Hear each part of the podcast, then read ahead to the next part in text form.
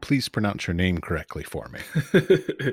so my full name is Te Hau Nui Ngā Wakatuna. Everyone just calls me Hau. Okay, Hau. Yeah. Yeah. Which is wind in Maori. I was going to say that is slightly derogatory in certain other cultures. Or it can be, I guess. Okay, so you're a let's see i've seen illustrator i've seen you do murals i've seen you do tattoo artist i've seen you then you also have a podcast and you're now it looks like you're starting youtube as well Yeah. so you you have quite a, a robust amount of different things but the first thing we should need to be sure to tell everybody that's listening is that you're also in new zealand Yeah. Which you're my first new zealand guest Oh, awesome. It's my privilege. well actually you're my first guest in the complete southern hemisphere i believe Wow. That's crazy. the first thing I always ask about, and I know you've gone through it on your podcast, but for Mm. my guests as well, is sort of how did you come to being creative? So, what was your journey? So, what like were your parents creative? Was it a teacher? Like, how did you find that pet path for yourself? For me, uh, you know, a big part of it was definitely genetic because my dad's an artist and he's been doing art his whole life. And then, um, yeah, so grew up. My earliest memory is drawing and been drawing my whole life, my siblings and I. And around the house, there's just my dad's drawings everywhere. And he, we're in the shed, he would be carving. So he does carving as well, Maori carving. And for those of you listening who don't know what Maori is or who Maori people are, with uh, we're, we're the indigenous people of New Zealand, or Aotearoa is the Maori name for New Zealand. Yeah, and then my dad at primary school, he was my art teacher as well. I think probably the biggest influence he had on me would have been exposing me to different types of art at a real young age. You know, at the time when kids were drawing little houses with a sun in the corner of the page, you know, that sort of stuff. I was, you know, I was drawing like muscle men and drawing dudes with like flames coming off their head and holding swords, you know, stuff straight out of the comic books. And because I was exposed to that stuff, it made me curious, I suppose, which is probably what the reason why I, I'm doing all these different things now. He always encouraged me to really just explore what else there is out there. And I think that's probably the greatest gift I've gotten from my dad. Yeah, I just love it. I just love being creative. I love that when you do create, you bring something to existence that, you know, that wasn't a thing. you know, like when I think about that, that's pretty pretty cool. Yeah, so yeah, from my family, um, that's the reason I'm creative and just never stopped. Well, that all fits with the name of your podcast being Yeah. Creative Curiosity. Yeah. Yeah, our podcasts honestly are pretty similar in many ways. I mean, basically, I come to this from academia. So I was a professor, still am a professor, and a practicing artist. And basically, I realized that I have no idea how the industry works anymore Mm. because I, I was off in my ivory tower teaching and not actually Yeah. like being a practicing artist and working in Mm. the industry. And I feel like a lot of people feel like there's the a, a bit a lack of transparency, a lack of sharing of knowledge and information, this kinds of stuff. And so that's sort of the intention of this podcast is to sort of bring some things out from behind the curtain so that there's Yeah. more knowledge being shared. Yeah, that's it. Eh? I I definitely am a huge believer in that. I think it was a couple of years ago I sort of came to the conclusion, and it was in in terms of Maori art. You know, certain types of knowledge they they believe you shouldn't share it, and to some extent, you know, I you know I understand certain parts, but for me, it's you know, knowledge is to be shared. It's not to be kept. You know, because the thing is, you know, knowledge we didn't create it ourselves you know we were, it was passed down from other people or passed across from other people you know and i believe it's you know it should be benefited from everybody you know everybody should have access to it i believe you know Oh yeah, I mean, I'm the believer of like even if you and I literally like sat in a room and we gained the exact same knowledge, when we walk out of there and then decide to make something with it, just because your experiences know, differing from my experiences, we will never make the same thing. Exactly. So like, it's like knowledge is just a, a a common trait, but it's not going to actually you know make it so that we're copying each other just Yeah. because we have the same knowledge. Yeah, it's impossible, you know, and that that's what I believe in too. Like, even if you know a hundred people, exactly like what you're saying, hundred people have the same criteria for a for a project, there's gonna be a hundred different different results. Indeed. Yeah. So okay. So first of all, my title of the podcast is called The Wise Fool. So I'm going to make a fool out of myself numerous times. so please feel free to tell me I'm wrong about anything I say from your perspective. Okay. no worries. Okay, great.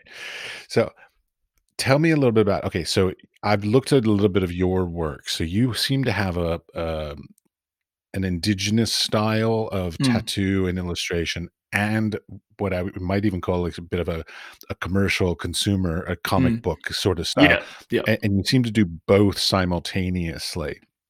How did Yeah. that come about? Do you know what a marae is? Have you heard of a marae before? Let's assume I know none Okay. of the things that are Okay. unique to you or your part of the world.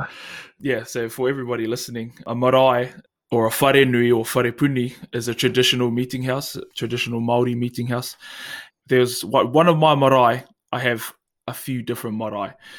And one of them in particular was across the river from my grandmother's house. And we my my siblings and I, we were there all the time as kids. So we we grew up on our marae. And a lot of a lot of our family grew up on our marae as well. And what that means for us is because we grew up on our marae, we we sort of grew up with our traditions and learning knowledge from our ancestors and things like that. One of our many art forms that we have in Māoridom is tamoko, or the art of Māori tattooing, if you want to call it that. Yeah, so that's sort of how I've gone into that more traditional Māori sort of art form, was just being raised around it. My dad, he was a tamoko artist as well.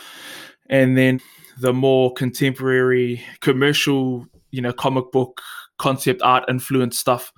That was just from purely from what my dad exposed me to, like fantasy art and comic books and stuff growing up. And I think for me, just, you know, as every kid, you know, every kid, you know, if you grew up watching movies or you grew up watching cartoons, there were there was at least one character that you you wanted to be or you identified with. And for me growing up, some of those characters were the X Men. You know, some of them were like Dragon Ball Z characters, and you know, as a young boy, you dream of like you know having superpowers and you know being being super. You know, all those sorts of things. And for us in Māoridom, we have Atua Māori or Māori gods, gods and spirits.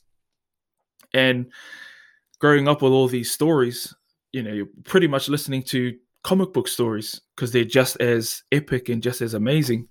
So for me, naturally, and you know, not just me, like a lot of my mates as well, growing up, we would depict all of our Maori gods looking like these comic book characters and cartoon characters we grew up loving. So that's how those sort of realms clashed, and uh, for me, like I love it. Like I love that the way that I was raised. I was raised in a way that it was okay to explore different things and to to test the limits of certain things and to see what happens when you put these two different elements together. And that's sort of the path that I've I've been on and the path that I'm I'll continue to be on, I think. Well, but they're not really that different. I mean, if you go back Yeah. to like Joseph Campbell's Hero with a Thousand Faces kind of Yeah. idea, they're literally all the same journey. They're all the Yeah. same story. Exactly. Yeah. And it's like um so in Māoridom we have a lot of the same gods or similar gods to a lot of other cultures around the world. For example, in Egyptian culture you have Ra, which is like the sun god. And in Māoridom, the sun is literally his name is Tamanui Te Ra. So Ra is sun. You know, things like that. And there are heaps like Poseidon in Greek mythology. In Māoridom, his name is Tangaroa, who's pretty much the same dude god of the ocean you know and it's it's, it's no surprise to me why you know why a lot of my mates and i and oth- other indigenous people i've seen you know sort of merge those different realms together because they're they're pretty much the same stories, or at least super similar. Okay, I want to get into something a little deeper, a little heavier. So, I come from the background of being a white male American, privileged, all this kind of crap. Mm. And you're very much like in my mind, keep in mind I'm the wise fool here. In my mind, you're like on the opposite side of the world on a little tiny island, and then you're a, a, like a small, you're part of a smaller group of people on that Mm. island, and all this. Like, how do you feel like your interaction with the world and your sort of opportunities and your uh, you know uh, connection to the, the greater world coming from such a small Yeah, distant yeah. island uh, is different than a lot of other people Ooh, yeah, that's a good one. I suppose I've, it's not been really something I've thought about too much because I've, I've, I've, like, although I've, you know, I've grown up here in New Zealand, and you know, I know that our race, like Maori, the Maori race, is one of the youngest races in the world. This is because it's all I know, and I've, like, I would say I've, I've grown up privileged. You know, I've, I've grown up knowing you know my culture um, you know having both parents growing up in a loving environment and really not growing up with any discrimination my my whole life. So for me like yeah i, I don't know any anything different. And everything has been been good. But i do know that there are a lot of people out here especially Maori people who grew up totally different. You know a lot of people grew up in super poor didn't have any options, you know, like like they do have in other in other places of the same town, like the town that I grew up in, small town. Like this is sort of moving off topic because I don't really, oh I don't really know anything different. Yeah, yeah. Yeah. But for me, it's it's sort of is the reason that I do what I do because, like, it, you know, it's it's sad and disheartening when I see a lot of the my fan, my cousins or my mates that I grew up with in gangs or on drugs, you know, all of that sort of stuff. When I know how much potential they have, you know, like we were we were on the same level as as kids, you know, and I know that the big part of that is just the environment they grew up. I know a lot of them, you know, grew up in violent homes and all that. And for me, a big part, especially for Maori people, disconnects a sense of disconnection to who they are and where they where and who they come from. And I say that because in Maori did we draw you know a big part of who we are is connection connecting to not only where we come from but the people that we descend from as well. Like i've seen it and i've heard from it and i've you know experienced different people's stories through that disconnection into their connection and how it's changed their lives. So for me the reason that i do the art that i do and um, share the stories that i share it's on purpose you know sharing Maori stories because my hope is that sharing Maori stories can inspire Maori people to realize, you know, who they are, you know, to realize the stories that belong to them. And I know for myself personally, and a lot of people I know, when I can identify myself in greatness, or you know, I can relate to that greatness, I feel inspired to to want to do something about my current circumstances. So if by sharing the things that I share can just affect at least one person, that will make me feel fulfilled. And a bonus of doing this sort of work is enjoying the work that I do as well. Oh yeah, don't get me wrong. I mean, I'm a Yeah. total mutt. Like so that so in some ways I very much envy the the the ability to have a a strong lineage and a strong Mm. faith and a strong uh, you know uh, I don't even know how to express it because I've never had it. But Mm. you know, because like my family comes from all over Europe and random places, so like I don't have that Mm. that that consistency, that lineage that uh, that you do. So it's uh, it's kind of envious actually in some ways. but, but the one of the reasons why I wanted to know about this is because I was sort of leading on to the idea of the creation of social media at this Mm. time must be like the greatest thing for people such as yourself who are you know in distant lands who can't you can't literally like walk into an art gallery in New York Yeah. or go into an exhibition in the Yeah. Louvre or whatever like so that that ability to be connected globally while not having to leave your your your home is uh, quite a great strength for you, I would imagine. Oh, 100%. And I've said it many times to a lot of my mates. One in particular, my best mate, we've said it heaps about how lucky we are to live in this time with with the internet and with social media. 30 years ago, we wouldn't be able to have the reach that we, you know, I wouldn't be talking to someone like you on the other side of the world, you know, at this time, you know, doing a podcast. Yeah, I'm super grateful for that. And I, I definitely understand the power of it, you know, to get that reach. And one of the things I learned, which was an important lesson because it it shifted my paradigm, was for me, I thought quality was the most important thing in terms of your work.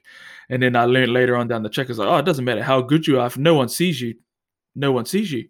And I, I heard later, I was like, oh, that makes sense. You know, you could be the best person. If you're living in a cave, no one's going to see it. So it doesn't even matter unless you're doing work for yourself. But for me, I'm not creating work just for myself. I want to create work for other people as well.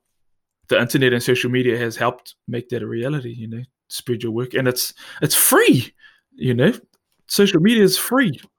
Well, it's it's an interesting dynamics because I, I recently read something that said basically if you're using a service and you're not paying for it, you're not the customer. You're the, the, the guinea pig, basically. So it's like you know, you know, Instagram and Facebook and all those places, like they're taking all of your data and they're monetizing it. So Yeah, yeah, you're yeah. doing it for free. They're earning money off of your information. So Yeah. you know how much of that's really free in the end. I mean, yes, it is free literally, but Yeah. you know, our Yeah. freedoms and our privacy and all that. But whatever. We're not going to go down that road. yeah, I, I I always wanted to jump in there because I yeah I definitely have a I know a lot of people who who are on that route as well. And end of the day, it's like oh well, you can get off it if you want. you know, you don't have to be there. Indeed. Yeah, I mean, it's a it's a personal choice for yeah, sure. exactly. Okay, I'm going to question your your point about quality versus quantity Mm, kind of an idea. I am a horrible snob. I will fully admit it. Uh, you know, but of course, the thing is, is I'm a snob, and I'm an I think I'm a sort of an older generation yeah. snob. So like, I'm not very good at social media. Mm, I don't know how to use it well, and maybe I'm using it completely wrong.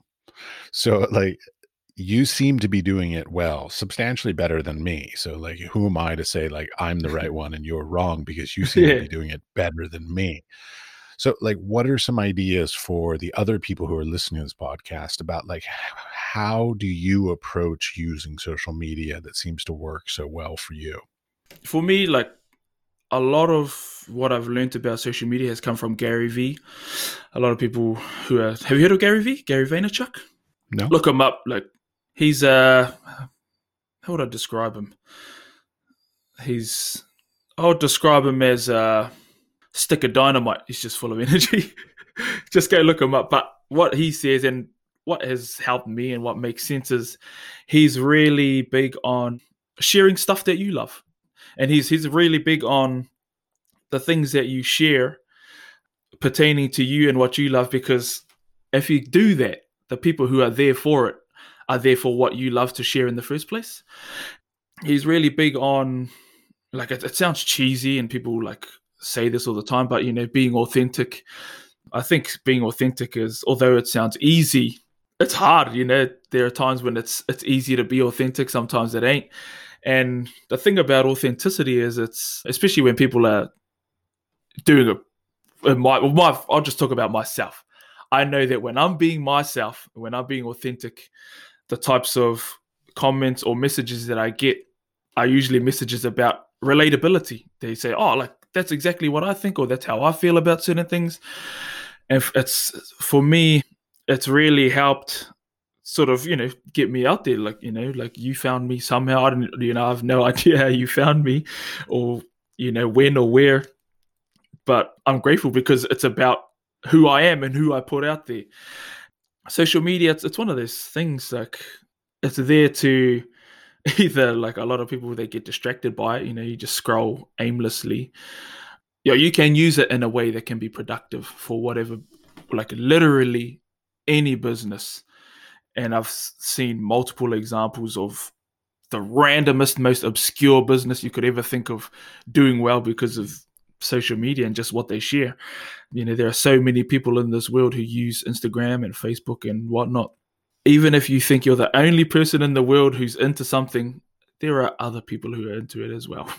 Yeah, I'm definitely afraid of putting out the sort of the authentic things mm. that go through my mind because I'm well, I'm will be judged quite literally yeah. for whatever I put out.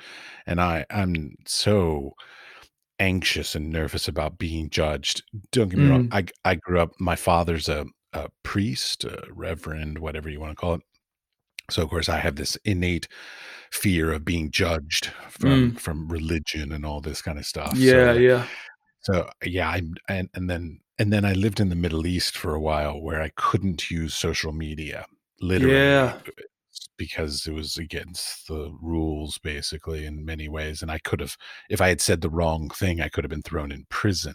Yeah, so, wow so like i'm very cautious on what yeah. i put out and very fearful and yeah. i believe you know that i think that people need to somehow find a way through that fear and that mm. anxiety mm. and find a way to be able to find their authentic voice and their tribe because that's one big thing that i feel like social media has the great opportunity to do is assist people in finding their com- or you know their creative community their tribe yeah. they're like-minded people that maybe in the small town that you live in or the small country or small island that you live on that there may not be as many people as you might want or desire mm. that can eh, you know help you and help you grow and influence you yeah 100% and i think like what you're saying about you know that fear of being judged you know everybody has that. And like you know in some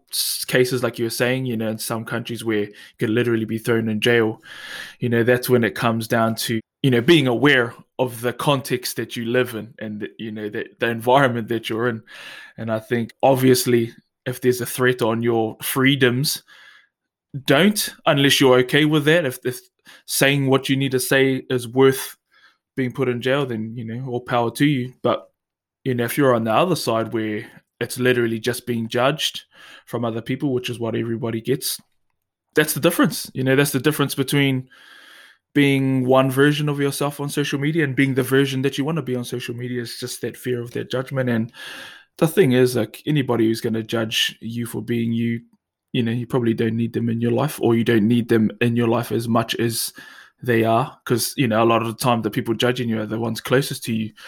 What i've noticed from just my you know all i can speak on is just my own experience with you know myself and my own friends and it's subjective. You know i've, I've only seen certain parts so take this with a grain of salt. I've noticed that if you can do it more often you know be authentic to who you are the people around you they just eventually get used to it like for example, me, like I'm vegan, been vegan for four years. I don't smoke, I don't drink. Where I come from, anybody who looks like me, like my size, you know, moldy, eat meat, definitely ain't vegan. You know, usually pretty like macho, like play rugby and all that sort of stuff. Like I hated rugby growing up. I was too soft, too scared of getting hit, you know. Definitely drink. Not, you know, when I say that, doesn't mean they drink a lot, but they definitely are not alcohol free, you know, sometimes smoke. So for me, at the beginning, going vegan, a lot of my family were like, "Oh, what?" You know, thinking it was just a fad or just, oh, I know, it's just doing a challenge or something like that. But eventually, they just got used to it. Now they just know, oh, yeah, he just doesn't. He's just vegan and he's this way, and you know that's all good. End of the day, what matters is who he is and how he is and if he's happy, you know. Very funny. You you painted a picture that quite literally is the picture of my one friend in New Zealand. He oh, really? A heavy drinker. We barbecued together. He smokes and he played rugby. So this is quite literally the one New Zealand friend I have. Oh shit! That's hilarious. On the other hand, he's an academic and he, you know, he's very yeah. well respected as a, as a professor yeah, yeah. and all this. But but every other point that you brought up is pretty much exactly the stereotype of my friend in New Zealand. Yes. That's funny. Yeah, I know. Yeah. I always wondered if he was stereotypical, and I guess he is. Mm. And I think that's the thing for me growing up. I think it's definitely not. I don't think it's definitely because of my dad. He was a he was a person who sort of he liked to think outside of the box as much as he could, and just my whole life I've just liked being a bit different. Like I've liked looking the opposite direction of the crowd. And like if you looked at photos of me at high school, like you could tell, I was like, oh yeah, that dude was he was on his own boat, you know.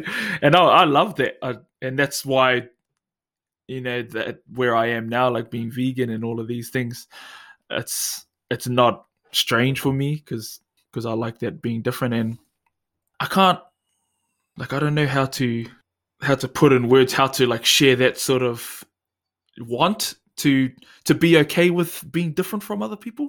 Because i think that's a big thing especially with you know some of my friend groups. You know you can just tell because you, you have certain conversations with some of your mates and you can tell that they want to break the mold that they're in. But you know everybody gets to a point in their life where they're just like oh this is just me. Like i'm i'm this way. And you know you feel like you can't change. But what i've come to learn over the last few years definitely through this self-development journey i've been on is you can literally change overnight if you want to like in an instant you know? But yeah it takes courage yeah self-confidence as well yeah yeah i mean i grew up with my parents had a uh, I don't even know what it was, a little poster in our kitchen that said, uh, "It's exhausting trying to act normal every day." Oh hell yeah! Hell yeah! That's my baseline. Is basically being normal is hard work. Yeah, because I'm not normal for sure under any yeah. circumstances. So that's it. But I think that goes back to the whole social media being judged, mm. all this kind of. But anyway, yeah, I'm trying not to make this too psychologically uh, thing about me. So let's get to some business stuff. So you do you're a tattoo artist mm. and you do that on a i assume on a reasonably regular basis so the, the, questions that i always wonder with creative people is generally very few of us in the industries can do one thing and that's our all of our income we always have, mm. oftentimes have to have multiple jobs multiple income streams because certain things dry up you know like so mm. if you mm. do like i know you also sell prints online so like maybe you sell a lot of prints at a certain time of the year and not at another time of the year maybe tattooing is yeah. popular a certain time of the year and not so much at another time and so oftentimes creative people have to do multiple income streams to try and you know hobble together a living. Yeah. so that so that what have you had to do? How have you made it work? Yeah I, I definitely agree with that, and that's the reason I created Creative Curiosity, the podcast, was to interview or to have conversations with creative people who live create you know have make a living from their creativity and at the end of each podcast i get each guest to share three practical steps or three practical tips for the listeners in order to you know move towards making a living from their creativity. Because you know as you and i know it's a hard you know to make a living from your creativity. And you know it's one thing to pay the bills with your creativity but it's another thing to actually have a life that's you know abundant to be able to buy a house yeah buy, exactly you know, so it's yeah. not just pay the bills but it's actually save money and earn yeah. money and grow on top of that better. yeah exactly you don't want to have to be wondering where if the next painting's going to sell or you know if if people are going to buy enough prints or if people are going to get enough tattoos. But for me, um, I'm lucky where so where we live, there's a few of us who live here, live with my partner's family. So because of that, bills are real cheap, like super cheap rent. I pretty much just pay for this cabin that I'm in, which is an office, and um, like pay for our internet and things out here. Real low compared to when we lived by ourselves in Palmerston North, which is five hours away. So because of that, I haven't had to tattoo as much as I had to you know a few years ago. And for me, uh, over the last couple of years, hasn't really been about making money. It's really been about trying to figure out other streams of income and streams of income that are to do with my creativity. so, for example, like you said, like the art prints, uh, doing the tattooing. And, you know, with the lockdown that we just had here in New Zealand, we were in a level four lockdown, so we just had to stay home. The only place to go to was to the supermarket or to work if you're an essential worker. So obviously you can't tattoo during that time. What it's done for me is it's it's forced me to be creative about other ways to make money. I was doing some I've been doing some commission work, some some commission portraits, just digital ones. And the cool thing about digital is you just email it. You don't have to print anything off, you don't have to worry about postage, things like that. During this time as well, I was talking with one of my mates. He's a personal trainer as well as a life coach. Amazing dude. And um, he's he's like one of my brothers now.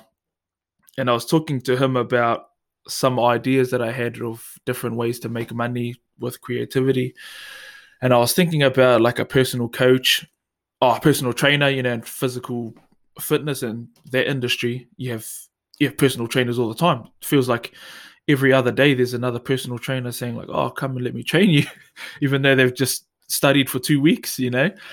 And I got thinking about that, and with some of the messages that I've been getting from some people about advice on certain areas of their art. And I was thinking, oh, like, what about like like a creative coach or like a mentor or some that sort something like that. But truly based off my art and the way that I do my art and not you know it's not about you know fundamentals of art in general it's really just about my own practice why I do things a certain way how I achieve certain results and for me it's been interesting and it's been exciting exploring this path and trying to figure out a way to because I'm thinking of doing an online course about the way that I approach art. And because, you know, you and I both know that, you know, art, there's no one way to do art. You know, there's a million different ways to do it. And that's what's cool about it, you know. It's not it's not black and white, it's every shade of grey. um, yeah, so that's one of the things I've been exploring and it's, it's, it's exciting. Yeah, people have spoken to me about the idea of like doing like master classes and online classes and all this kind of stuff. And it sounds great because I mean, you know, it, it scratches that creative itch to Mm, sort of share your your knowledge and all this. But like sometimes on the one hand, I don't know what I know that's so damn special that somebody's going to pay me for it. Like, yeah. I mean, I don't technically know anything more than pretty much anybody that has the same research, education, and experience. It's like, why do I have anything to give them? But the bigger problem I have with it, and again, this probably goes back to my own anxieties. I feel like I'm in therapy here, but the the, bigger problem is, is that I find the idea of doing that is literally like another full-time job. Like, so mm, if you're going to do that, then you have to start building a whole new connection and network of people that, because like as a practicing artist, you're building a network of people that are at the same level as you or higher than you to try mm, and sort of climb the the the, you know, the corporate ladder, but like the the international market ladder.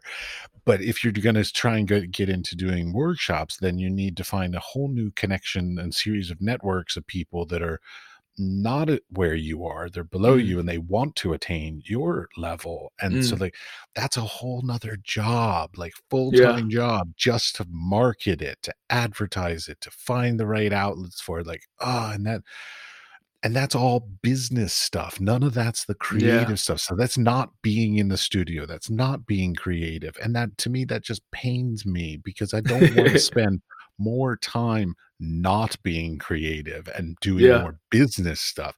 The idea is trying to find more ways to make it so I can have more free time to be able to be creative, not more Yeah. ways to make more businesses. Yeah, yeah. Yeah, no, I agree. And for me, that was a big reason for um talking with my mate about the approach. And it was so instead of me being like a tutor or a teacher, it was setting up a course which was recordings so they can do it themselves in their own time but every like week or so like I'll just do a live where I can answer questions that are specific to what they're up to at that time and you know it's early days now and the way that it's been working out and shaping up and other examples that I've seen is there's a way to do it you know obviously at the beginning of any project is a lot of the hard work you know and a lot of the work that you would rather not be doing So that's where I'm at at the moment in the trenches. But it's exciting to me. Like I think I've I'm not all the way on the just want to do creative stuff all the time. I'm lucky that there's a part of me that I like business and I like building systems and that's that's not the way I've always been. I've discovered this part of myself just over the past few years that I like to, you know, create in that way. So for me, um, yeah, trying to figure out a way to build it up to a way where I can have time back at the end of it. And, you know, with their time and with their money that will come in from it, you know, be able to do because let me just tell you what my dream life is. And I'm sure this is probably the dream life of a lot of creative people.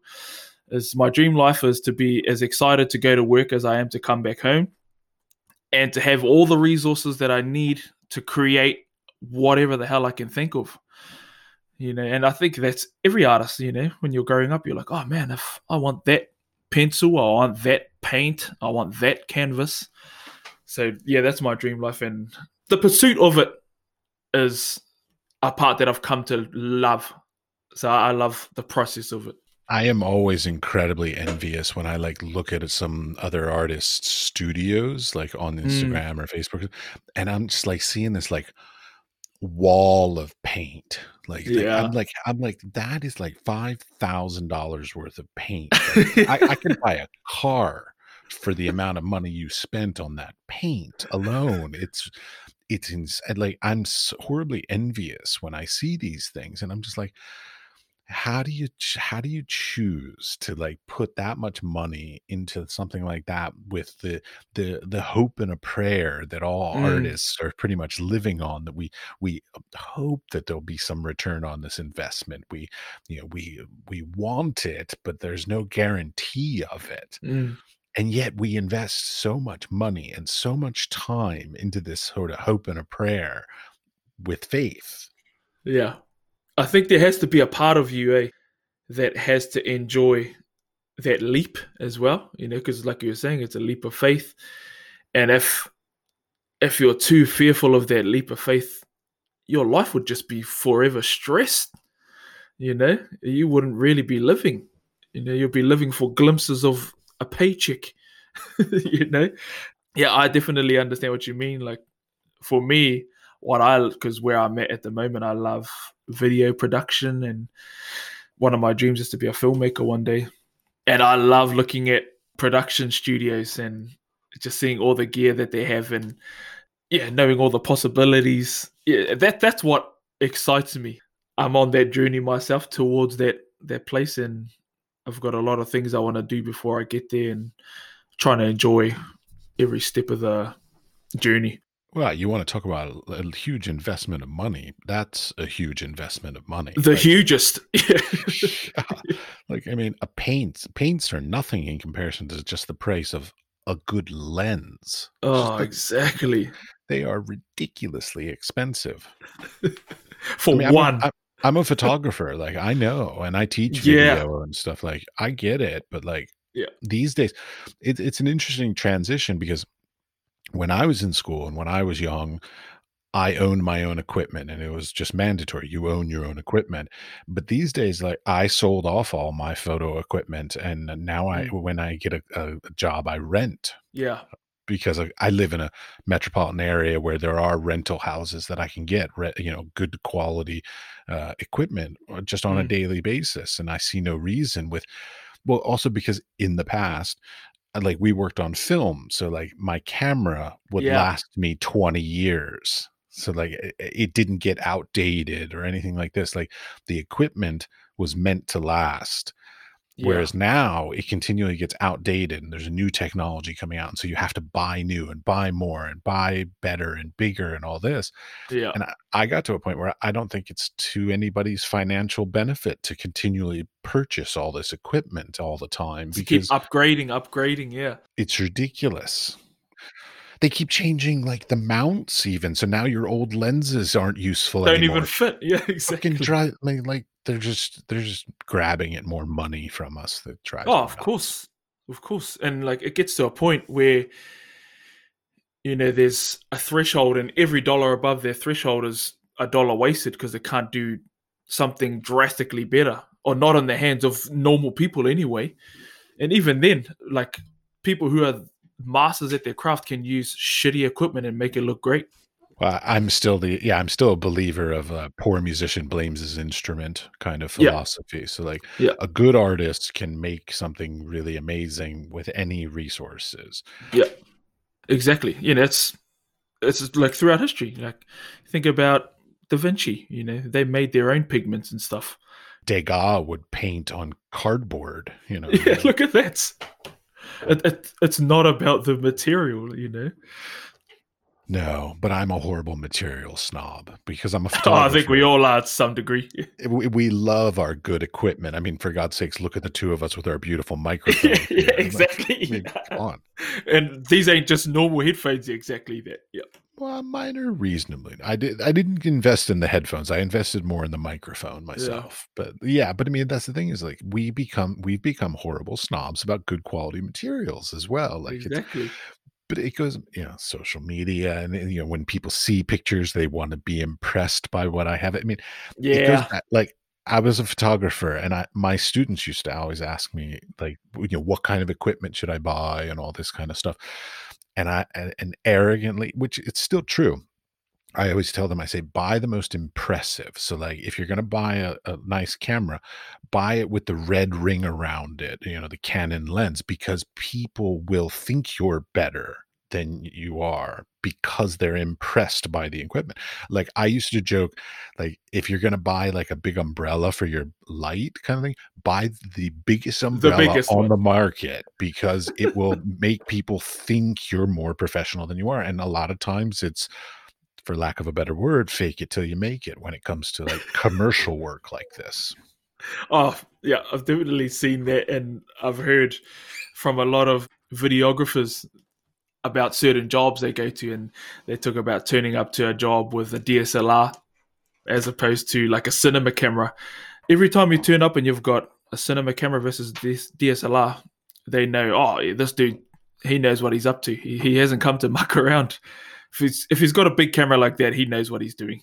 you know, even yeah. even though you could be, you could have literally, you could literally just be somebody who's rich who has no idea what he's up to. And yeah, there are lots of uh, those in the world as well. Yes. oh, that's funny. All right, so I have a question that it's it's something I'll, I'll give you a little lead on this because I want you to understand it. I grew up in metropolitan areas. I grew up in Washington, D.C. I've lived in big cities most of my life, and I'm sort of getting to a point where I'm realizing that maybe through technology, maybe through just old age, I'm feeling no desire to necessarily live in metropolitan cities. Mm. Now, you don't live in a big city. You've you nah. did for a while. I think you went to school in a reasonably big city. Mm. And so, like, I wonder how different the life is uh, by choosing to be a creative person and sort of not being in the hub of creativity. You know, like I lived in London and, and San Francisco and Washington D.C. and, and yeah. Dubai.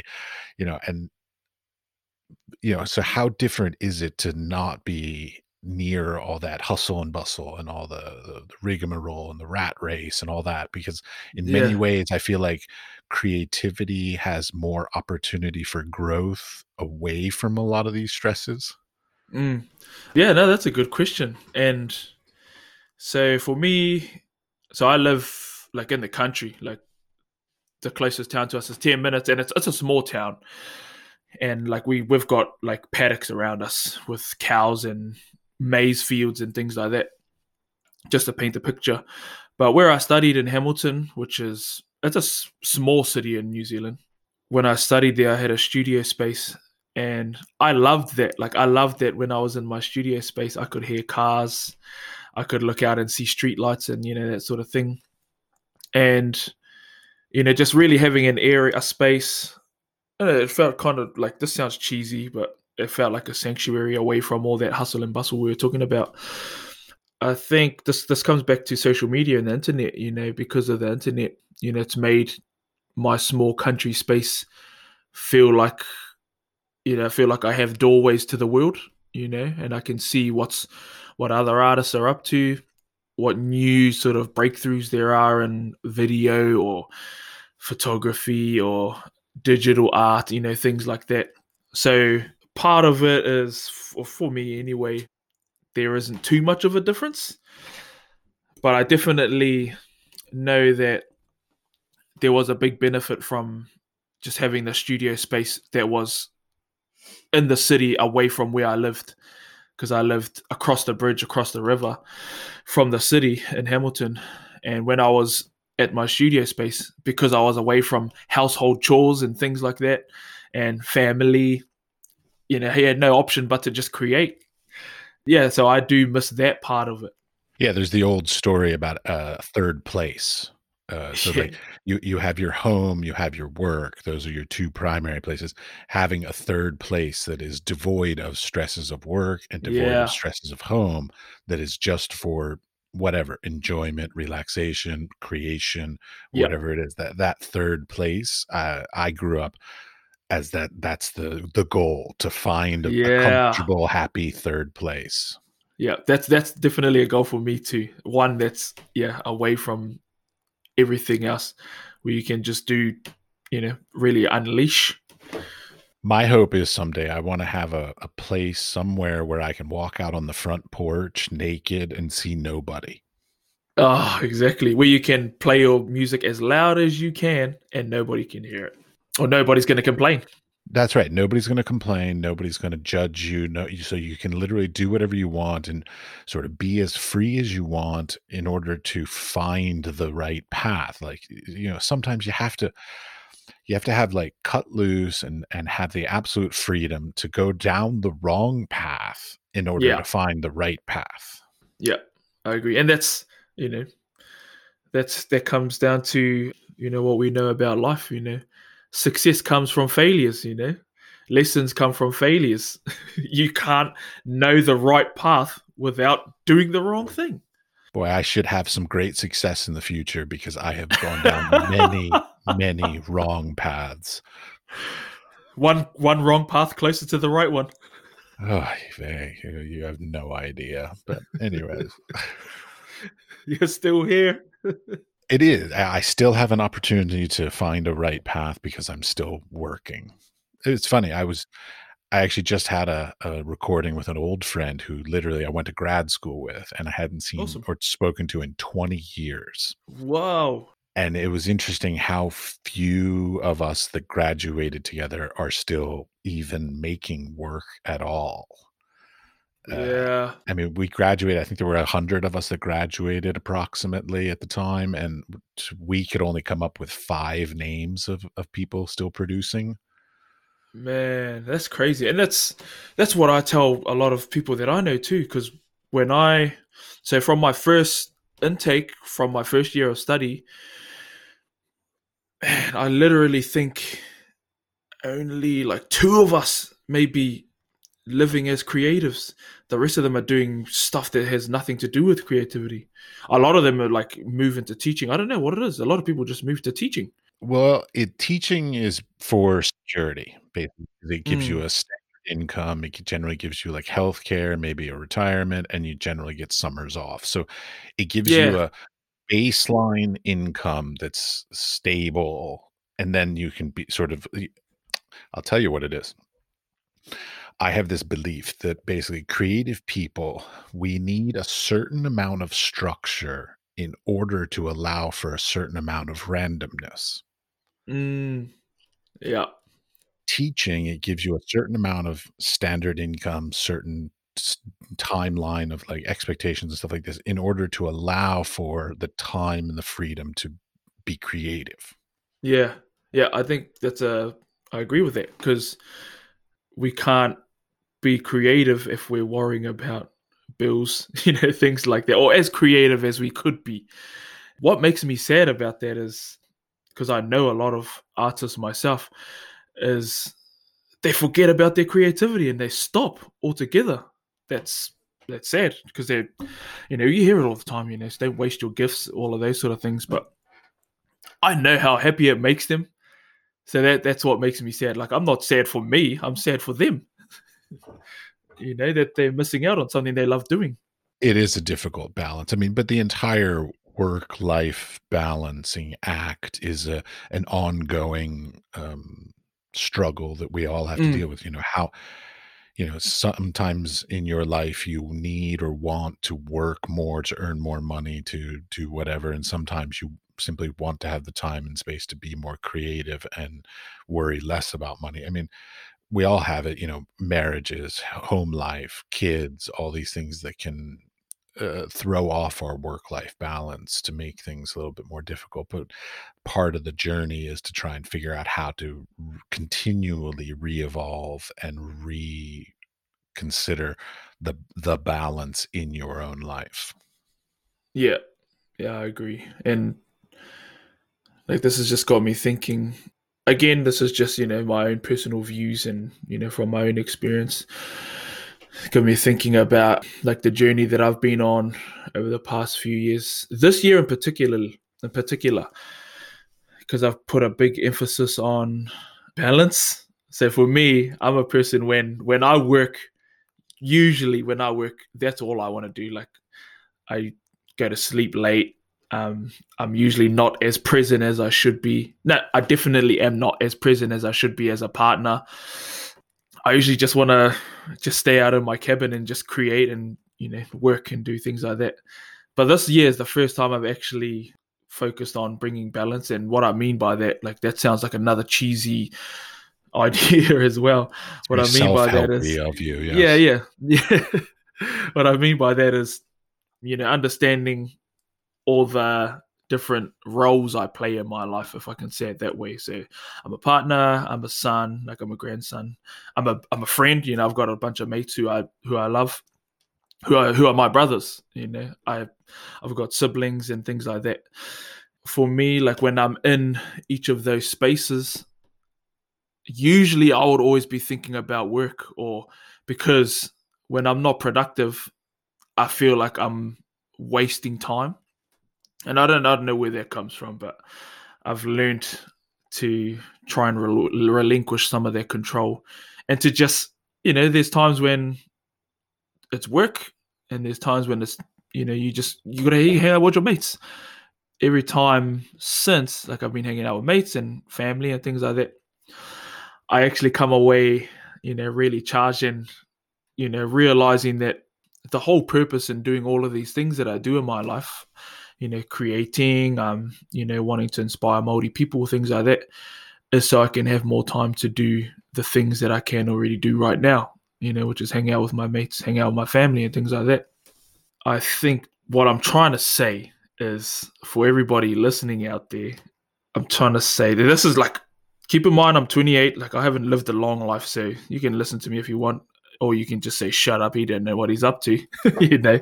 What i'm trying to say is you know whatever quality of life you have right now you have the ability to change at least some of that you know what i mean? Like we all have spare time in the day. Where we're scrolling where we're watching tv things like that. Like in that time like spend time on working on yourself or you know developing in certain areas. And eventually you can quit that job if you hate it and you know make more money doing something that you'd rather be doing. I don't say this because i just heard somebody else say it. I say it because i've been practicing this in my own life and um, like i say i'm only early on in the journey but it's it's been working out for me and i'm excited for where i you know will go from here as valid as anybody else's perspective. It's fine. So let's talk a little bit more about your practice. Like so you mentioned that you do commissions Mm. and you also sell prints. So I'm interested in how does that work because like I've tried to do like online sales through like Saatchi and of course through my own website and all this kind of stuff and like I've never found them to be very helpful for me. Now of course my subject matter and all this might be a t- bit too niche to be able to sort of have the broad appeal that some people have on online for that kind of stuff but do you find that like the online sales are and commissions and all these kinds of things are beneficial for you do they work for you Yeah, definitely. Especially the commission ones. I didn't think it would go as well as they have gone.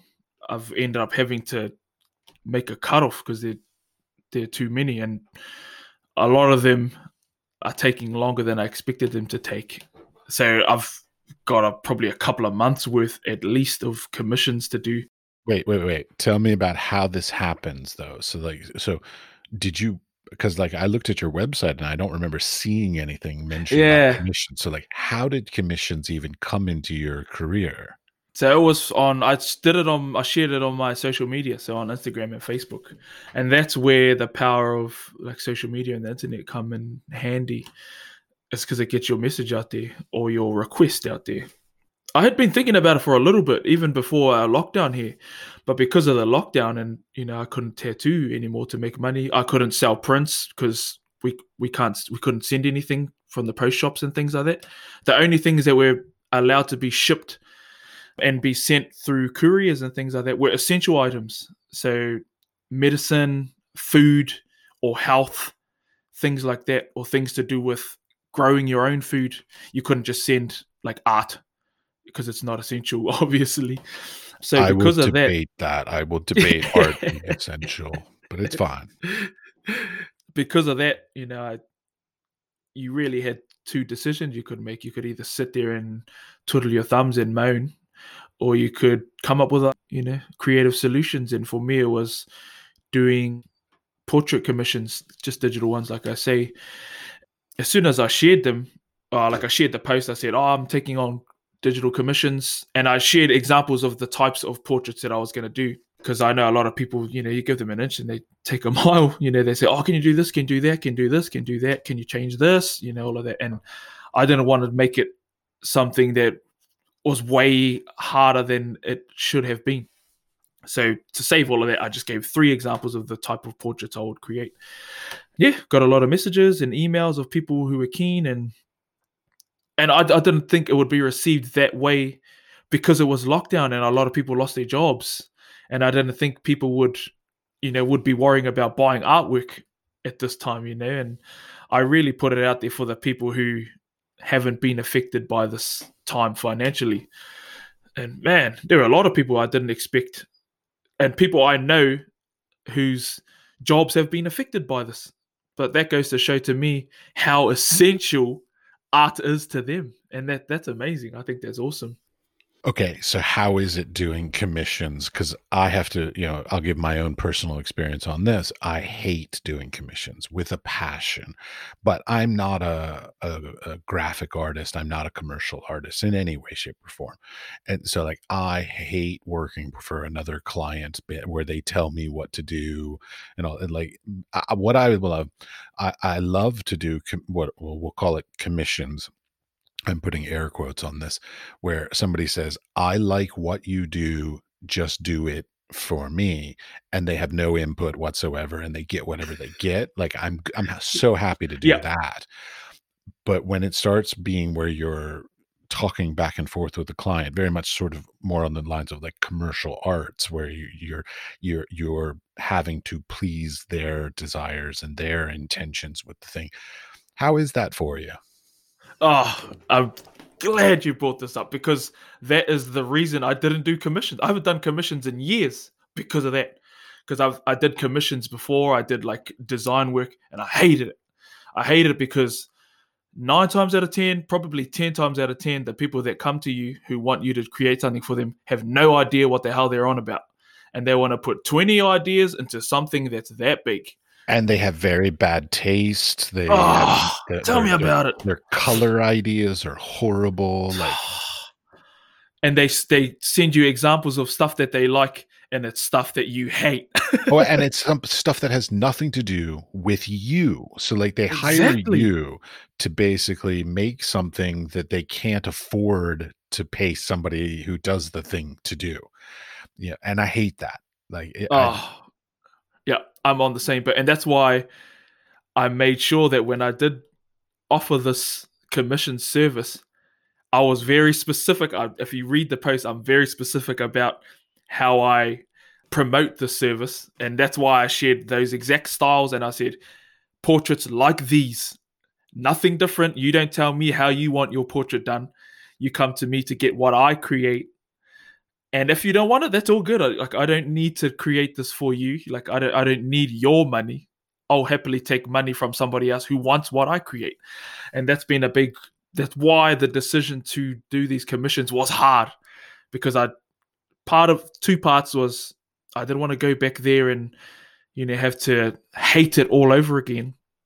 And the other part is um i didn't want to sort of open these floodgates of people thinking um oh he's he's he, he's keen to do logos and stuff now. And I got a lot of messages from people wanting logos and stuff, and I hate doing logos. I'll, I'll do it as a uh, the only time I'll do logos is as a favor to people that I know, and like even then I would rather not be doing it, but I know because of you know because of what they mean to me, I'll you know I'll do it for them.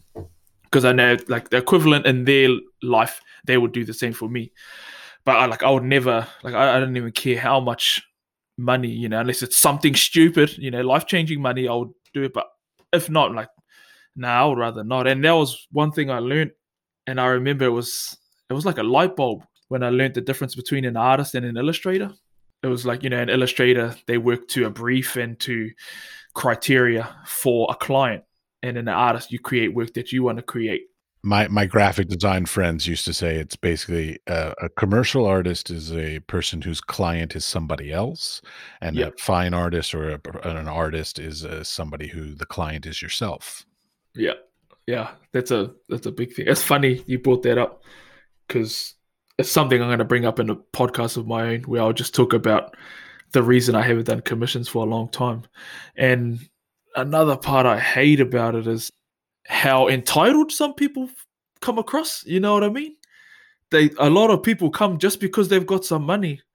They think you owe them something, you know. And I hate people like that. I hate people with that sort of attitude, and I, I could I, I happily refuse their money and their offer, you know. And like the big part of it is just because they're a dickhead, you know what I mean? the way they're coming across and thinking we're just a print house. We're not a print house, you know. We're people.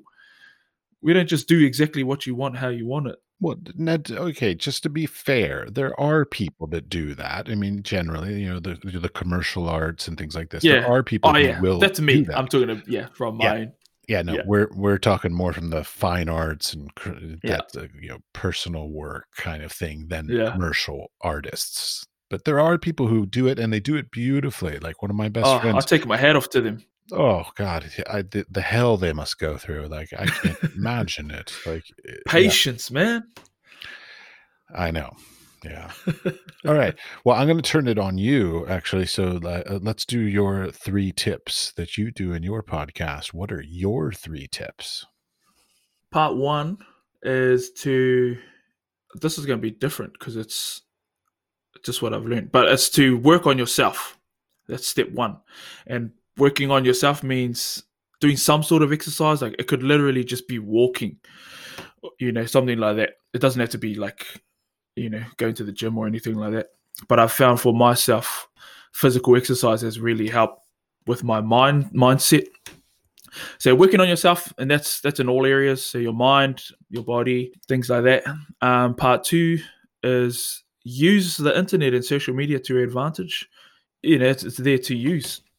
So use it, and that's this, of course, is if you want to possibly gain the benefits from those platforms. If if not, if you're okay with just you know word of mouth and you know distributing your work like that, then don't. But that's that's my second tip: is use internet and social media and share your your work, your content. And step three would be practice. It's probably the biggest one is to literally just practice your craft, whatever it is, and not to like if I can add more to that, not to just practice the way that you've been doing something and just stay there. You know, don't stay stagnant you know always be looking to to learn more about your craft or to grow or to develop in you know certain areas of your craft because if you do that your work becomes more valuable and if your work becomes more valuable you can make more money and not that this is about money but we all know that we need money to pay bills and to live if you can make your work more valuable get more money and have a better life yeah so those my three tips first one was work on yourself Step two was use the internet and social media to your advantage, and step three was to practice, practice and develop. Sounds good. Well, thank you very much for your time. Oh, thank you for having me. That was awesome conversation. Hope you enjoy the rest of your day.